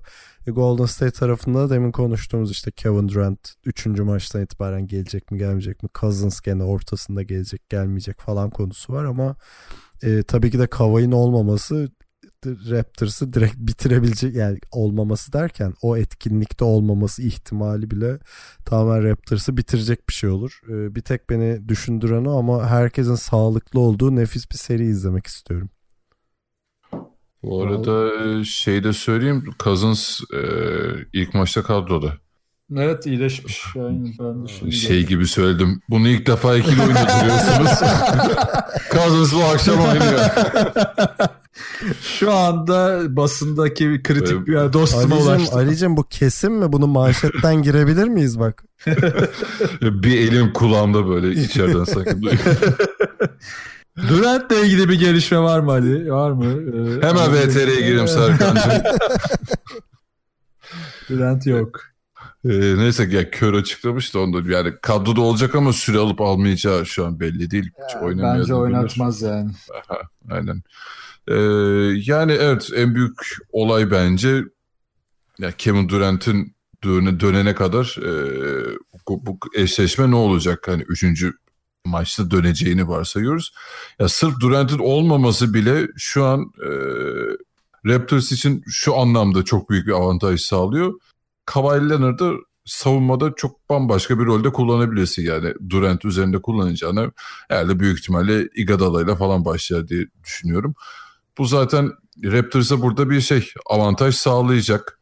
E, bunun yanında eşleşmelere bakınca hani Curry savunmasında Lavri olacak. Yani Lavri de iyi bir e, seri geçiriyor. Ya iyi bir playoff geçiriyor. E, onun ya, kenardan getireceğin Fred VanVleet'le yine iyi bir e, baskı uygulayabileceksin Steph'e ki ya bu kaçınılmaz yani orada yani sonuna kadar Curry'i yıpratmak için her şeyi yapmak zorunda Raptors. E, diğer taraftan hani umarım Kawhi full sağlıklı olur. Yani bütün bu eşleşmelere bakınca e, Durant dönene kadar bir kafa kafaya gitme bence söz konusu olacak. Ama tabii Durant yani öyle bir şey ki nasıl diyeyim hmm, hani denge bozucu bir adam ki işte o döndükten sonra karşısına Kavay bile versen ne kadar yetecek? Kavay onu ne kadar savunabilecek? Yani nasıl döneceğini bilmiyoruz. Ee, sakatlıktan o da ayrı bir konu. Ama e, yani biraz fazla bilinmezlik var o yüzden yani e, Durant'in o şeyi e, konumu yüzünden. Ama ne olursa olsun e, Durant dönmese bile belki ben Golden State'in bu seriyi yani şampiyonu alacağını düşünüyorum. Wow Ali yavaş nereden yani çok iddialı ya, tahminler bunlar. Bir konuşmayı severim Serkan'cığım biliyorsun. yani hazır değildi bu podcast dinleyiciler bir titredi şu an ya. Golden Yalnız, State favori diyorsun. Yani, hepimiz burada eve barkı basın. hepimiz burada Golden State favori diyeceğiz ama bizim tahmin oyununda herkes Toronto diyecek galiba. Abi oyna şimdi falan. O, orayı karıştırmayalım şimdi Tancan. Yani şimdi 3 3 puanlı sistemde her şey değişebilir Tancan biliyorsun. Vallahi abi yani. Bu arada şeyi evet, de ekleyelim. Evet, e, tabii yıllar sonra Golden State yani hep zaten finalde de bir final serisinde sağ avantajı onlarda değil. İlk maç Toronto'da olacak. Evet. Geçen sene ya gerçi o konferans finali üstündeydi sağ. Hı. Abi yani bu seri tabii Durant üzerinden okunuyor normal olarak. Hani e, ben de çıkıntılık yapmayacağım. Durant üzerinden okuyacağım ama Durant'in aslında e, savunması üzerinden okumak istiyorum seriyi. Şöyle ki e, evet hücumda özellikle de yani şu bence net katkı vereceği yer şu. O Toronto'nun Bucks'a karşı yaptığı 5. 6. maç savunması özellikle 6. maçın artık o son bölümünde yaptığı o epik savunma e, aslında sen şey seri önceki seri konuşurken söyledin hani bunu Clay Curry sahadayken yapmak evet çok daha zor. Diyelim ki orada da şut yüzdeleri düştü ve bu savunmanın e, yoğunluğu iyice arttı. İşte bu anlarda Durant çok önemli. Çünkü orta mesafe floater'lar yani daha doğrusu orta mesafe floater diyorum çünkü onları böyle turnike gibi atıyor Durant. Normal bir e, çemberde bitiriyor gibi atıyor. İnanılmaz değerli olacak. Ama esas kritik konu savunma tarafında aynı süreci Kawhi da yaratıyor. Golden State çok iyi savunma yaptığında Kawhi zaten orta mesafeleri vesaire sokabiliyor. E, çembere gidebiliyor. Bunları kimle durduracaksın? E, Durant'la durdurabilirsin. Şimdi Green'i biraz daha yukarıya çekerse orada yardımlarla Kawhi e, pasları yapabilmeye başladığı için o kritik asistleri iyice zorlanacak e, Golden State. Ve hani istatistiklere baktığımızda da sağ, e, Durant sahadayken yarı saha savunmasında e, rakip eksi üç buçuk sayıya düşüyor. Yani Durant sahadayken e, etkisi Durant'in böyle. Artı efficient field goal de eksi bir eksi 1.3 düşüyor. Artı rakibe de fazla iki top kaybı yaptırıyor maç başına Durant. Şimdi bu top kaybı da şu yüzden önemli. Golden State Toronto'ya karşı çok fazla geçiş hücumu arayacak. Çünkü Toronto'nun yarı saha savunmasına kaçmak isteyecek. Ki bunu Golden State çok rahat yapabilen bir takım. Belki de bütün NBA'den rahat yapabilen takım. Ki Durant yokken bunu daha da iyi yapabiliyorlar. E şimdi böyle olunca da burada bir ikilem oluyor. Yani Durant buna katkı yapabilen bir oyuncu. Onun rolünü burada Green biraz daha yüklenecek. Bu fazladan top çalmaya da Clay bunu yüklenecek. Ya da Iguodala yüklenecek. Tabii o da e, bu denklemin içerisinde. Buradaki top kayıplarını arttırabilirlerse Toronto tarafında ve yarı saha savunmasına kaçabilirlerse yani e, Toronto'nun Bucks'a karşı oynadığı o iki maç gibi skorlar görebiliriz bir anda. Yani seri bir anda 2-0'a fırlayabilir. Ama tabii Golden State'in bunları yapamadığı anda da işi çok zor olacak. Ee, neyse oraya da birazdan girelim şimdi hep ben konuşayım. ya benim de tahminim şöyle hücum anlamında Raptors yani Bucks serisindeki e, hücum verimliliğini sürdürür diye düşünüyorum. Çünkü Kawhi ee, ama savunma anlamında işler o kadar kolay olmayacak. Çünkü sen de dedin şimdi hani Bucks'ı kitlemek biraz daha mümkün. Çünkü işte Bucks 5 kişi dışarıda oynuyor. Ee, özellikle yarı sahaya döndüğünde hücum zorlanma emareleri gösteriyor. Eğer şutları girmezse ki e, o yani Raptors o savunmayı çok iyi yapıyor evet ama Golden State o savunmayı yapmak o kadar kolay iş değil. Çünkü Golden State'in silahlarını saymak istemiyorum şu anda. Ee, yani demin de söylemiştik yani Middleton Ersan savunmakla Curry Draymond savunmak aynı şey değil maalesef. Öyle olduğu için de savunmada işlerin daha zor olacağını düşünüyorum. Ee, ama içimden bir histe şöyle diyor tamamen kıçımdan atacağım ama bu seri 2-2'ye gelecek gibi düşünüyorum bir yandan da. Ee, ama sonra yani e, sürpriz de olmayacak. Golden State e, alıp götürecek gibi geliyor bana da. Yani çünkü eğer tahminler doğruysa işte dördüncü maç gibi Durant hani tam kapasitesiyle geri dönecekse e, zaten oradan sonra Golden State'i kadro ağırlığı olarak daha ağır basmaya başlayacağını düşünüyorum. Bu arada ben e, şeyde yani işi biraz da psikolojik tarafında şeyi çok merak ediyorum. Ya bence spot ışıkları biraz Curry'nin üzerinde olacak bu karşılaşmada. Ya çünkü e, hani Curry'nin bir şey tartışması da var ya basında da olan hani süperstar okey ama maça ağırlığını koyup tek başına böyle söküp alabilen hani Durant gibi, Kawhi gibi bir figür olmadığını biliyoruz zaten. Yani bunun bir üzerine çıkabilecek mi? Yani kendi legacy'sinin üzerine bir artı bir daha yazdırabilecek mi? Çünkü hani zaten Durant e, iki maç ya da ne kadar yoksa MVP olabilmek için Curry için büyük bir şans var şu, bu, şu an e, Golden State'le evet. beraber. İşte bu onun üzerinde ekstra bir baskı yaratacak mı? Gerçi hani Golden State genel olarak böyle hani rekorlar, ıvır zıvırlar onlardan çok etkilenmeyen bir takım. Ama bence Curry'nin üzerinde de biraz bunun etkisi mutlaka olacaktır. Çünkü yani hani nasıl bir önceki Portland serisinde hani Durant yokken herkes elini taşın altına koydu. Okey belli bir seviyede de oynadılar. Ama Toronto'ya karşı bu sökmez hani sadece belli bir seviyede oynamak. Herkesin %110'unu vermesi gereken e, şeylerdeyiz, karşılaşmalardayız. O yüzden Curry bunun üzerine çıkabilecek mi? Ben onu çok merak ediyorum. Evet Curry için de ekstra bir sınav olacak ya. Yani e, bu soruları yani yine bitmez de bu sorular. Yine ıvır kıvır olur da ki de Durant döner ve ya işte bak Durant döndü de şampiyon oldular noktasına gelirse psikolojisi daha da bozulabilir yani. Ama işte Curry'nin aslında etkili olduğu şeyler biraz unutuluyor. Bak demin işte e, o orta mesafelerin önemli olacağını konuşuyorduk e, bu seride. Curry ve Durant bu takımın kısa orta mesafede en, en yüksek bitiricileri. Yani Curry aslında o bölgede çok etkili ama tabii üçlükleri hep akılda kaldığı için oradaki etkisi bazen göz ardı edilebiliyor. Evet fizik olarak da orada e, küçük kalabiliyor ama Curry de çok hızlı karar verebilen bir oyuncu. Yani orada boyalanın tepesinde ya da daha yukarıda bile baskı geldiğinde ki Toronto bu riske girerse ki bu risk diyorum o baskıya. Çünkü o üçlüyü vereceğiz mi yoksa baskı mı yapacağız ikileminde kalırlarsa e, çok zorlanırlar. Çok hata yaparlar. Curry buradan çok asist çıkarttı. İşte burada mesela Kawhi özellikle Durant, yokken Kawhi Curry'e e, bu tip pick and roll'lerde pike takılmadan yakın kalabilirse çünkü çok başarılı o piklerden kurtulmada ve e, kol kulaç uzunluğu ve o ellerinin büyüklüğü de çok e, bir anda yaklaşabiliyor körün üçlüğüne. E, orada bir fark yaratabilir. Çok önemli olacak o savunma. Onun dışında aslında iki taraftaki işte çok fazla soru işareti var. Yani deminden beri de onu konuşuyoruz. Bu soru işaretlerini en çok kazanan, e, azaltan takım kazanacak aslında. İşte Toronto tarafında Van Fleet ve Powell'ın katkısı devam edecek mi? Yani e, Green artık şut sokmaya başlayabilecek mi? Lavri bu hasıl seviyesini koruyabilecek mi? Ya da işte Golden State'in rol oyuncuları mesela yarı sahada çok fazla e, putback işte ikinci şans sayısı yaratabiliyor. Looney, McKinney, Bell, Iggy. Ya bunların bu katkısı devam edecek mi?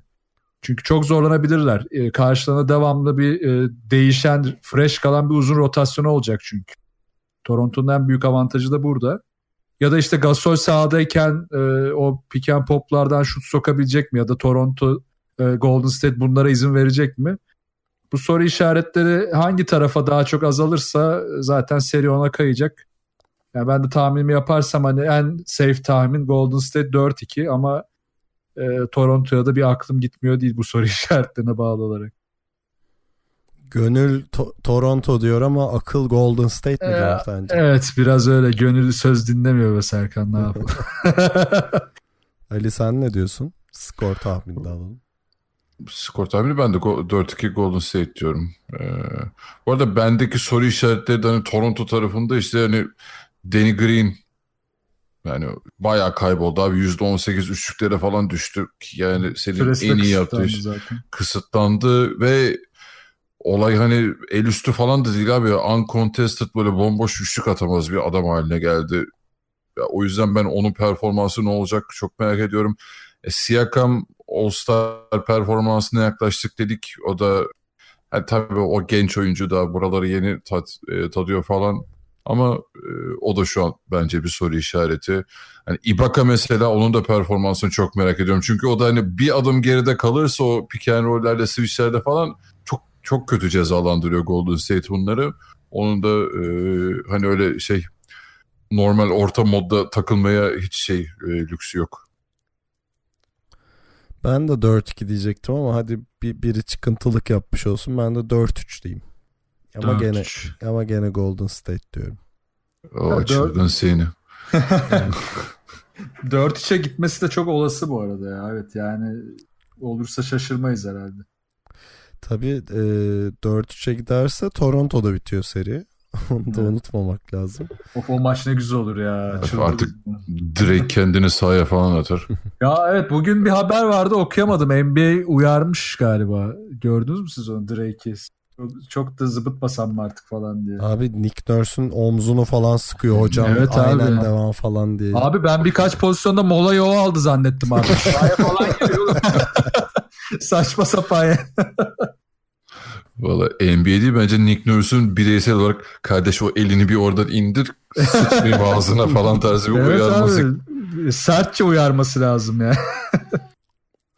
Tabii şey bir seride olacak bir yandan. iki tane ağırlığı olan free agent'ın geleceğini belki de şekillendiren seriler olabilir. Yani Kevin Durant ve Kawhi'dan bahsediyorum. Ee, tabii Toronto Kawhi'yi tutmak için her şeyi yapıyor işte. Ee, takım sahibi şey demiş.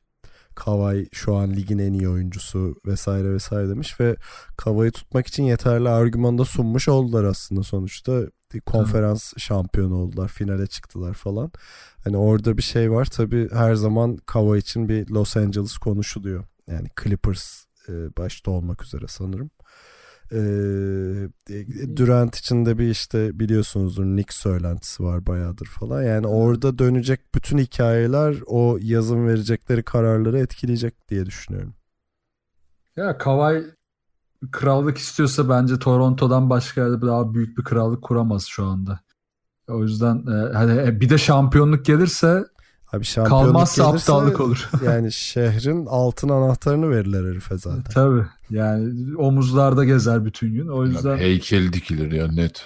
Bu tabii, arada tabii. şeyi gördünüz mü o e, şey maçındaki Sixers 7. maç son şutun bir tane pozu var. Yere oturdu.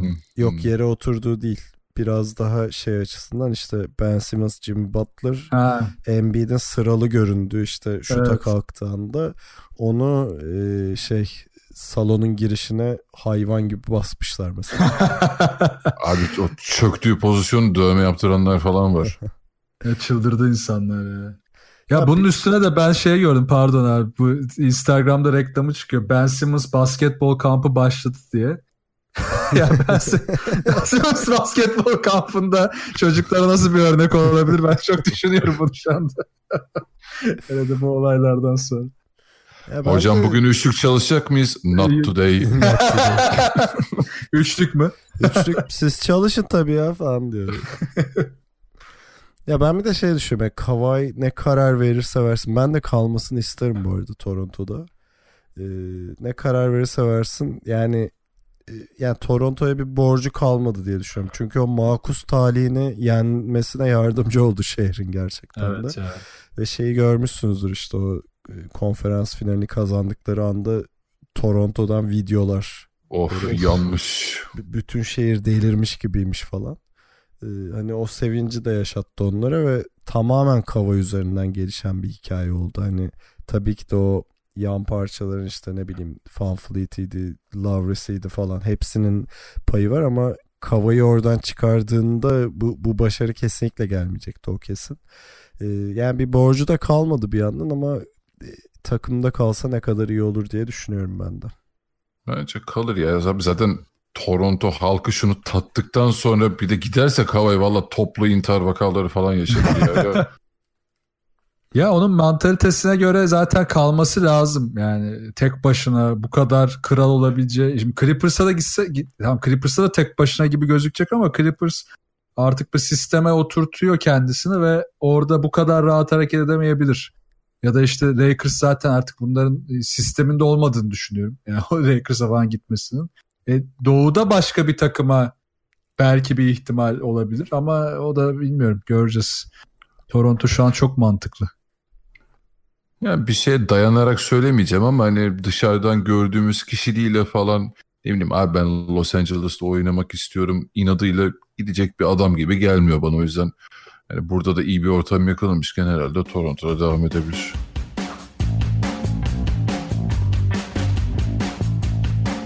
Evet tahminler böyleydi. Ee, bakıyorum bir saati geçmişiz. Beni gördünüz çeneniz düştü. Alışmayın böyle her her program gelemem ben. Abi işte moderatör önemli yani. Tabii. bir şey yok. Ee, ya birkaç tane konu var hafta içinde biriktirdiğimiz. Onları bir konuşalım istiyoruz. Ee, ilk maddede tabii ki de Kyrie Irving. Ali'nin favori oyuncusu. Uzmanlık alanı. uzman, çok uzman küfür eder kendisi. Kyrie Irving analizi. Anal iz. Neyse. Ee, Oo. aman hocam. Sert. Ee, Brooklyn'e gidecek diye bir söylenti. Ali böyle çıkıp siktirsin gitsin. Abi ya evet Brook. Abi az önce zaten kim Tancam demişti. Belki doğuda başka bir takıma falan gidince böyle bir ah be falan yaptığım içimden yani. Abi ben bunu duyunca şey dedim direkt ya. Yani Brooklyn severler hemen üzülmesin. Gitmemeli abi ne Kyrie'sin manyak mısınız? Brooklyn'e ne işi var abi? Bütün içine eder oranın. Saçma Kyrie'yi böyle NBA Knicks'e iteleme yoluna gitseler daha iyi olacak gibi. Evet evet. Knicks çok iyi abi. Kültür abi. Madison. Mahalle be. ya bu çok kötü bir haber bu arada. Yani bunu net Tancan, Tancan yıkılmış ve burada Tancan çok kötü. Ağlamış. evet bu kadar Brooklyn övdük. Yemin ediyorum Brooklyn izleyemeyeceğim seni ya. Kyrie yüzünden. Vallahi bu arada hani bu söylentinin çıkmasının sebebi birincisi Kyrie bir Nets fanıymış. Bilmiyordum. Yani. Genç götürmüş. E, kültürlerine hayranmış. Bir de D'Angelo Russell'la iyi arkadaş. E, hani bunun üzerinden çıkarmışlar. Şeyin de Nets yönetiminde buna sıcak baktı. Yani onu Russell'la eşleştirip hani o ikisini e, onun üzerinden bir e, şey kurmak, legacy kurmak mı denir? Ne denir? Abi bırak ee, ya. Legacy orta mesafeleri zorlayana kadar abi. ya D'Angelo seni üzer aslanım ya bırak. Ama asıl şöyle kötü olur Nets için. Şimdi Kyrie'nin şeyini gördük. Gençlerle ilişkisinin ne boyutta bozuk olacağını. Nets de çok genç bir takım yani.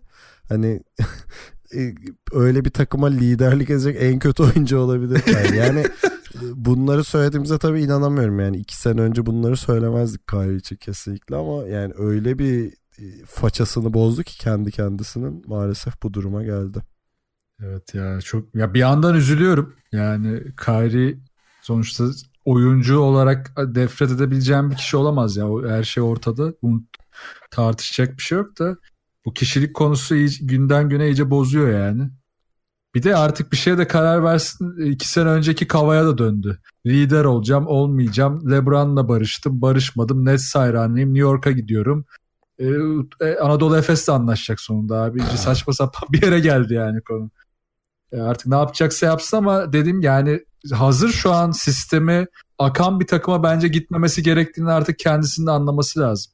Yani New York geyi yapıyoruz ama New York bir yandan da şu an Kyrie'nin belki de en rahat edeceği takım. Ya bir sistem yok. Hazırda oturmuş bir şey yok. Zaten sıfırdan başlıyorlar her şeye. Brooklyn öyle bir yer değil. Boston da öyle bir yer değildi. O yüzden biraz e, artık gaza gelmeyip de şu e, daha sağlıklı bir karar verse iyi olacak. Valla abi ilk Boston'a geldiğinden sonra hani hem bu sezon başında hem geçen sezon başında sakatlarına kadar falan yani ne kadar iyi bir gelişim gösterdiğini konuşuyorduk burada. Mesela Cleveland'da ligin en kötü savunmacısı Kyrie. Yani hmm. e, rakamsal olarak da öyleydi gerçekten. O araları ne, oraları ne kadar çok toparlamıştı. Hustle play'lerde ne kadar çok maçın içerisindeydi falan derken şey, adam çok yani ben toksik bir karakterde olduğunu düşünmüyorum Kyrie'nin ama çok kendine has çok değişik bir kafa yapısı olduğu için o onun önüne geçiyor yani maalesef. Ya bir de bunu gidip işte Brooklyn'de falan öyle yeniden yapılan bir takım içerisinde saçma sapan bu sene yaşadıklarımızı orada da yaparsa oranın da tadını kaçırır yani. Yani o açıdan ben ne kadar arkadaş olsalar da D'Angelo Russell'la falan da o konuda çok e, uyuşacaklarını da zannetmiyorum nedense. Peki Boston'da kalır mı? Yani öyle bir ihtimal var mı sizce? Ben iki tarafın ya. iki tarafında istediğini zannetmiyorum abi. Yani Boston aklı varsa hiç o topa girmez bence. Evet yani e, hiç düşünmeyecektir bile. Düşünmeksizin. ben Boston olsam Kemba Walker'a bir yürürüm ya. Valla olabilir yani e, ben daha uyumlu olabileceğini düşünüyorum onun. Evet o da dağınık bir oyuncu ama artık e, Kyrie kadar hiç o kadar zıbıttığını görmedik. Gerçi daha çok şimdi, daha uyumlu olabilir. Şimdi ikinci konumuz olacak. Kemba en iyi beşlere seçildiği için Charlotte'da hayvan gibi şey alabiliyor şimdi. Ha, Kontrat alabiliyor. O, orayı bırakmaz gibi geliyor. Evet ya bayağı da fark varmış galiba. 50 milyona kadar fark ediyor sanırım toplamda yani. Şimdi konuşuruz. Ben biraz araştırmasını yaptım nasıl oluyor bu iş diye. Tamam. Söyleyeceğim. Neyse o konuya geçelim şimdi. Bu en iyi beşler geçelim. belli oldu. Evet. Ee, bunu biliyorsun spor yazarları seçiyor. Ama bunun bir de şöyle bir önemi var. En iyi beşe seçildiğinizde işte bu designated veteran contract denen evet. Türkçe'ye nasıl çevireceğini bilmediğim e, kontrata imza atma. Aşırı iyi kontrat. Aşırı iyi kontrat. aşırı iyi veteran kontratına imza atma şansınız oluyor. Önce en iyi beşleri bir sayayım onu bir konuşalım. Sonra bu kontrat meselesine döneriz. E, işte birinci beşte Antetokounmpo, Curry, e, Paul George, James Harden ve Jokic var. İkinci beşte Durant, Embiid, Kyrie, e, Kawhi ve Damian Lillard var. Üçüncü beşte Rudy Gobert, Black Griffin, LeBron James, Kemba Walker ve Russell Westbrook var. Sürpriz var mı? İlk beşte. Sezon düşüşlerini göz ardı edersek yok gibi ama hani e, Paul George yerine mesela Kawhi olsa ben daha mutlu olurdum. Ben ama çok maç kaçırdı işte. Ben Paul George'un hak ettiğini düşünüyorum ya. Yo ediyor ediyor da hani e, sezon düştü playoff düştü falan yani playoff performansını görünce sezon unutuluyor bir anda. O yüzden oluyor. Yoksa bu, bu hak edilmiş bir ilk, e, ilk takım bence. Ben sadece hani bir Durant'te girebilir mi diye düşünüyordum. Ama yani dediğiniz gibi bu da çok hak edilmiş bir 5 yani hiç itirazım yok. LeBron ya o biraz hürmetten mi geldi? Yani gerçekten bana öyle geldi. yani gerçekten biraz koy, hürmet gibi olmuş. Şey gibi koymamış da olmayalım hadi neyse diye. E şimdi yine LeBron hater olacağız ama yani bu seneki e, neyse ya uzatmayayım. Neyse hürmetten hürmetten. Oğlum en son, en son Kuzma itiyordu git savunma yap diye. Evet abi. Konu oralara gelmişti yani. Ki düşün Russell Westbrook'un yine triple double yaptığı bir haliyle 3. takıma seçildiği bir sezondayız yani. Kemba inanılmaz oynadı. Griffin acayip işler yaptı falan. Yani LeBron James burada biraz sırıtıyor maalesef bu sezon için. Peki şimdi şu kontrat olayına gelelim. Ee, özellikle mesela Clay Thompson'ı etkiledi bu kontrat hadisesi. Şimdi designated veteran contract nedir? Ee, buna sahip olmak için birinci şart şu NBA'de 8 sene oynamış olman gerekiyor.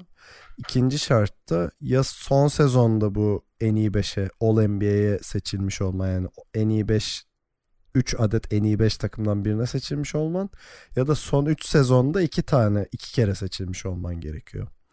Hmm. Bunun etkisi de ne oluyor? Ee, şeyde salary cap'te mesela maksimum imzalayacağım veteran kontratı E, takımın cap'inin %30'u normalde ama %35'e çıkabiliyor. E, bu da şu demek şimdi henüz cap belli değil bu senenin cap'i. E, yani orada bir söylentiler var. Hatta söyleyeyim 109 milyona çıkacağı söyleniyor. Oh. İşte oradan hesapla işte senelik 5 milyon dolar gibi bir şey fark ettiği e, konuşuluyor şu anda. Yani aradaki fark bayağı sağlam. Evet. E, ve Clay buna seçilemeyerek onu kaçırmış oldu. Aa evet bu arada e, o biraz üzücü ya. Bak onu atladık. Clay Clay girebilmeliydi yani şu üç takımdan birine. Evet yani LeBron yerine Clay niye olmasın da yani, diye genel, genelde her sene bir hakkı yeniyor onun ya. Clay hep böyle atıyor abi o da işte topsuz oyun falan diye kimse sallamıyor da yani adam e, yani kritik parçalardan biri yani NBA'de. E, kaçıran bir diğer isim Bradley Beal. E, yani onun pek evet. yeri yok zaten bu listede ama Clay'e biraz yazık olmuş. Şeyde hak kazananlar Kemba Walker, e, Antetokounmpo ve Damian Lillard. Evet yani onlar da hak etmedi değiller ama evet Clay, Clay'e kötü oldu. Ama şey çok garip değil mi ya? Yani spor yazarlarının verdiği bir karar adamın kazanacağı parayı etkiliyor. Yani o sistem bana çarpık geliyor zaten ya. Yani ama onu da düzgün de yapamıyorlar galiba. Sırf koçlarla yapsan onlar da hep sallamayabiliyor. Ne bileyim bas şey bile dönmez mi oğlum burada? Abi beni yazın ben size bir milyon ateşlerim falan gelmesin. Bak on, 14 gün iznim vardı bir aya çıkıyor hocam sizi de yaşatırım falan. Koçlar yani, zaten sallamıyor bildiğim kadarıyla. Evet. Ya o yüzden e, biraz yani şey ama o, ama o şeye yarıyor tabii. Küçük takımların yıldız oyuncularını korumalarına yarıyor. Çünkü mesela şimdi Kemba Walker başka bir takıma gitse işte senede 5 milyon dolar atıyorum daha az kazanacak. O yüzden Charlotte'un teklifi daha çekici gelebiliyor ona falan filan öyle bir durum evet. oluşabiliyor ama biraz garip yani ne olursa olsun. Peki sıradaki Kemba'ya kontrat hayırlı olsun. Evet. ha, pardon. Sıradaki konuya geçeyim mi? Yardır abi. İstemiyordum ama Lakers konuşmak zorundayız. Çünkü Geldik yine. Çünkü gene Lakers gelişmesi var. ESPN'de böyle 30 dakikada okunabilecek bir makale çıktı. Lakers 2-0 nasıl fail etti diye. Yani 2.0 versiyonu nasıl fail etti diye. İşte bu Lakers'ın Pelinka ve e, Magic Johnson'ın haline Lakers 2-0 deniyordu ya uykusundan Hı-hı. uyanacak falan filan diye. Uyandı. Uyandı evet.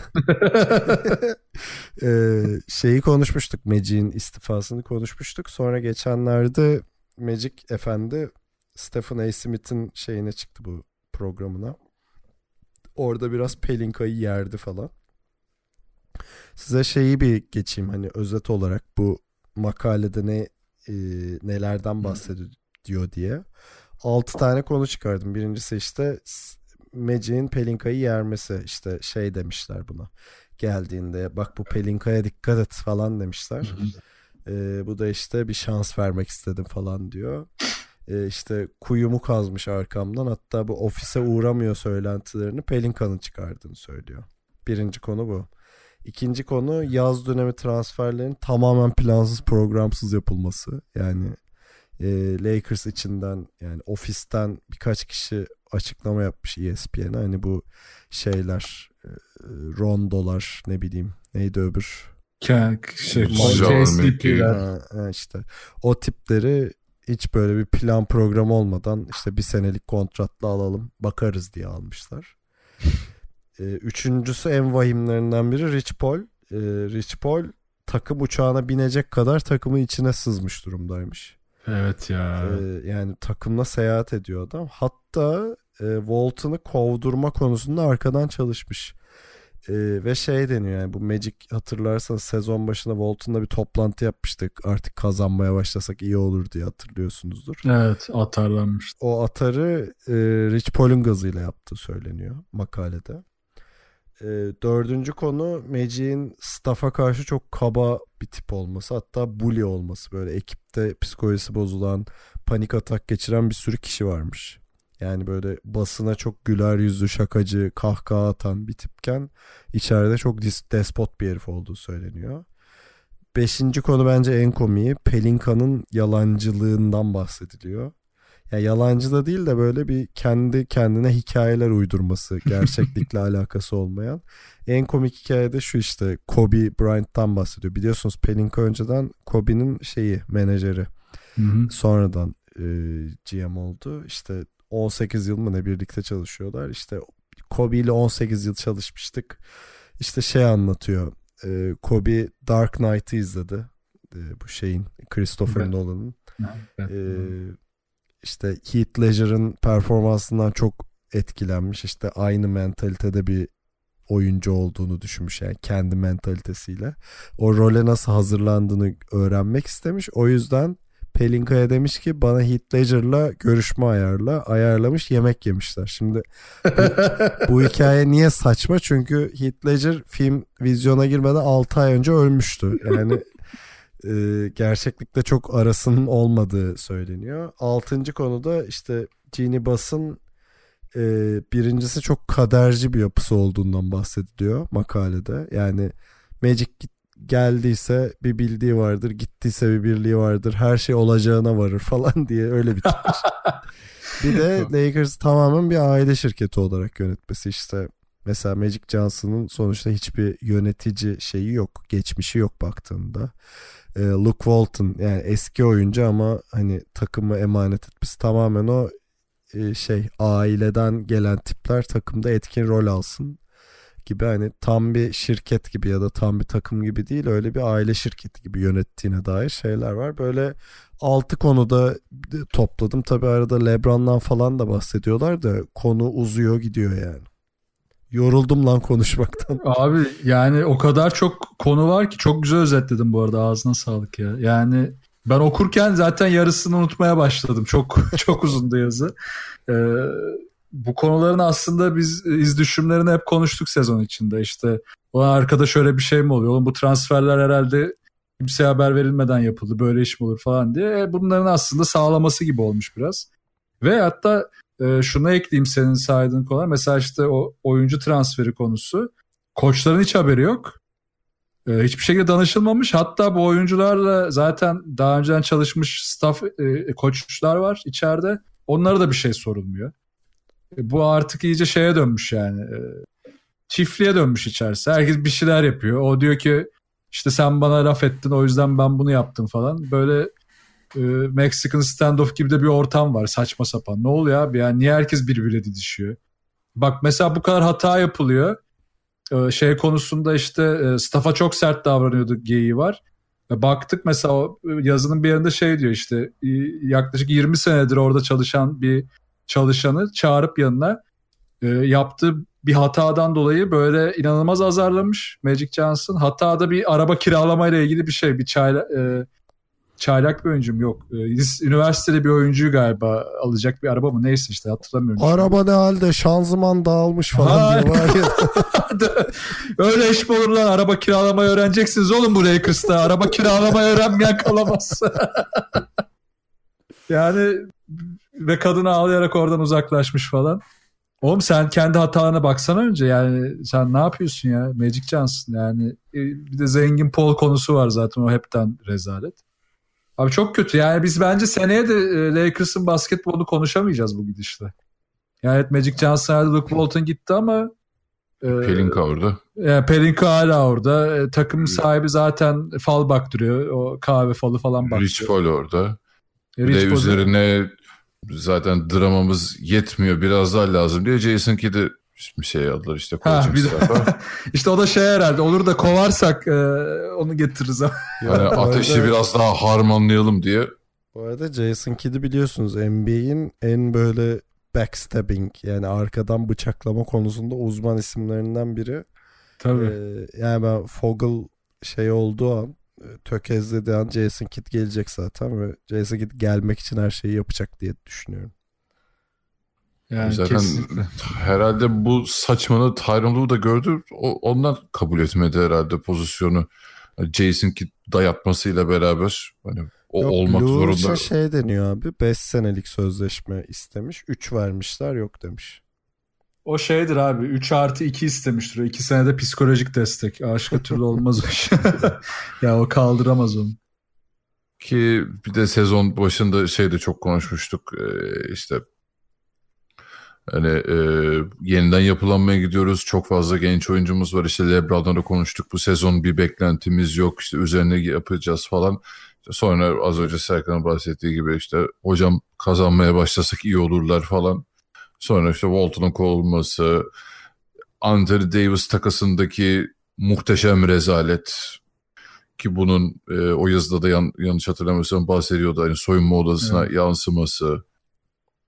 Bütün oyuncuların kendinin işte trade edilebilir, takas edilebilir görülmesi. Orada herhalde Rich Paul de böyle avuçlarını falan kavuş e, birbirine sürtüyordu. Yani işte saçma sapan ta yine dediğiniz gibi büyük ihtimalle yeni sezonda da yine bunlarla dolu geçecek. Bakalım hani şu takas dönemi falan ne olacak? Bir millet kaçacak mı gidecek mi? Ama yani yani NBA'in en önemli takımlarından en çok şampiyonluk yaşamış takımlarından birinin bu duruma düşmesi Bence basketboldan mükemmel. çok Bence. Bu duruma Sürünsünler. Serkan yine drama ekmek banıyor şu an. Aynen abi bence süper. Aynen böyle devam etsinler. Abi biliyorsun ama şimdi sadece NBA izleyip 82 maç Lakers izlemeden Lakers tartışamıyorsun. Öyle bir algı var. Ee, basketbol bilmen önemli değil. Yani 82 maç izlememiz lazım seneye Lakers'ı. Ee, şimdi bir de yaz dönemi de güzel geçecek ya. İşte şimdi Anthony Davis Lakers deniyordu. Şimdi Zion geldi. Anthony Davis ne olacak konusu var falan.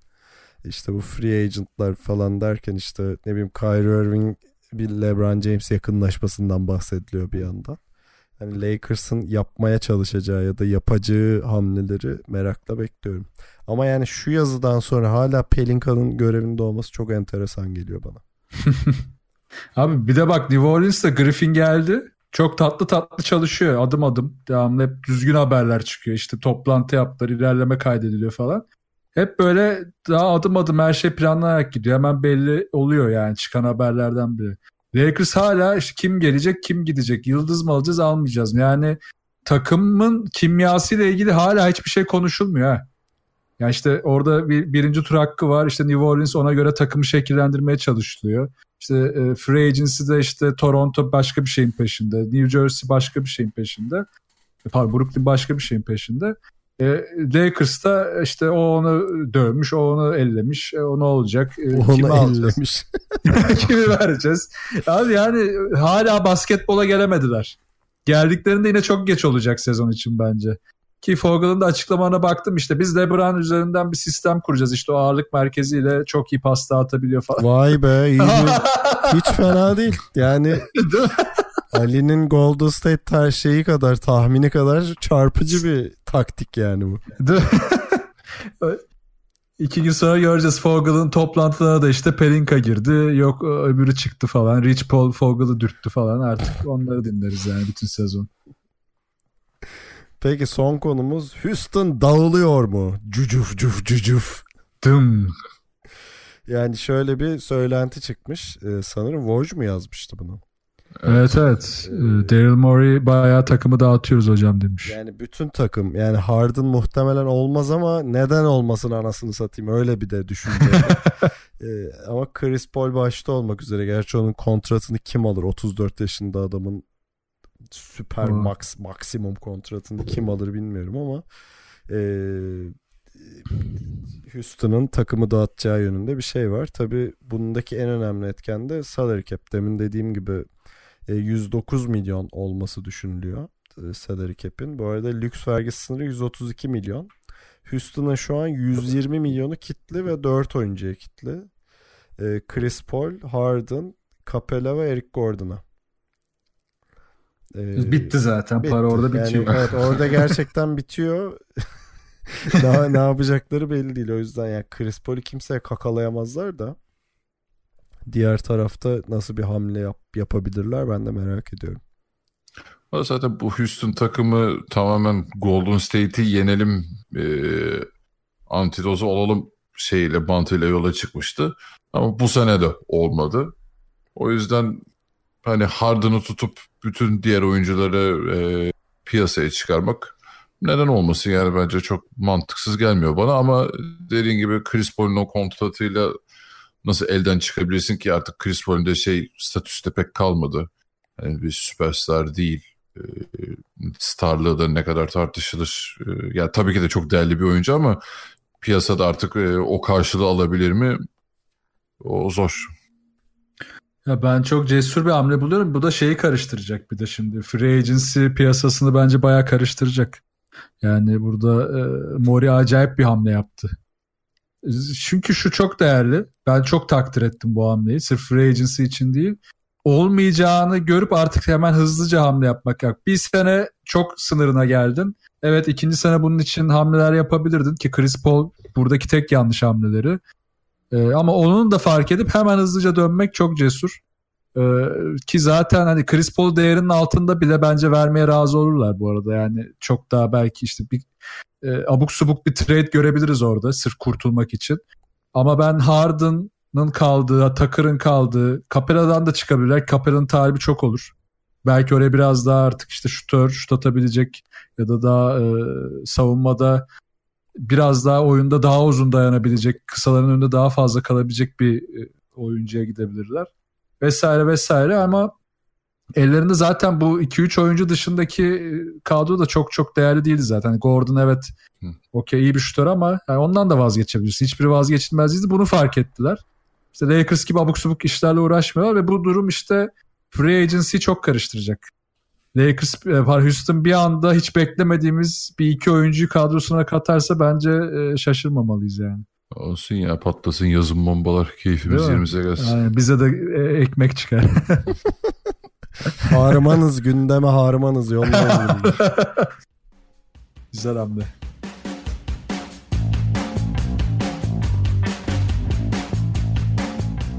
İkili oyunu dinlediğiniz için çok teşekkür ederiz. Şimdi baktım bir buçuk saat olmuş. Tabii e, bir sürü konu vardı. Şimdi de ben de gelince çocukların konuşası tuttu görüyorsunuz. Böyle şeyler normal. E, e, bu gece finaller başlıyor. Şimdi Berlin saatiyle şu an saat 11. 5 e, saat sonra final serisi başlayacak. Çok heyecanlıyım. E, ben de. Ya umarım gerçekten tekrar edeyim herkesin sağlıklı olduğu ve sahada kaldığı e, bir seri olur da şöyle güzel güzel dolu dolu maçlar izleriz diye umuyorum. E, Tanca'nın canlı yayınlarında görüşürüz herhalde. Evet evet gel ya ayakta olursan. Gelirim gelirim. Tamam. Yo yo hepsini izleyeceğim. Tamam.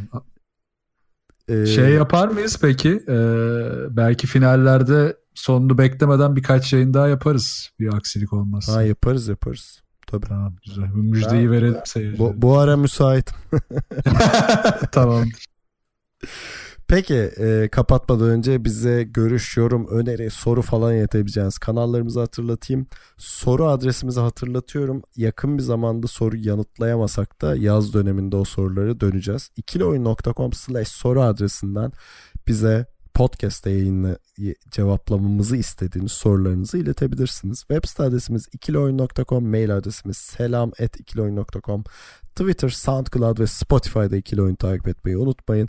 Ve son olarak Tancan Füme'nin mükemmel Twitch kanalı twitch.tv slash Tancan adresinde özellikle final serisinde canlı yayınlarıyla Tancan TV yayında olacak.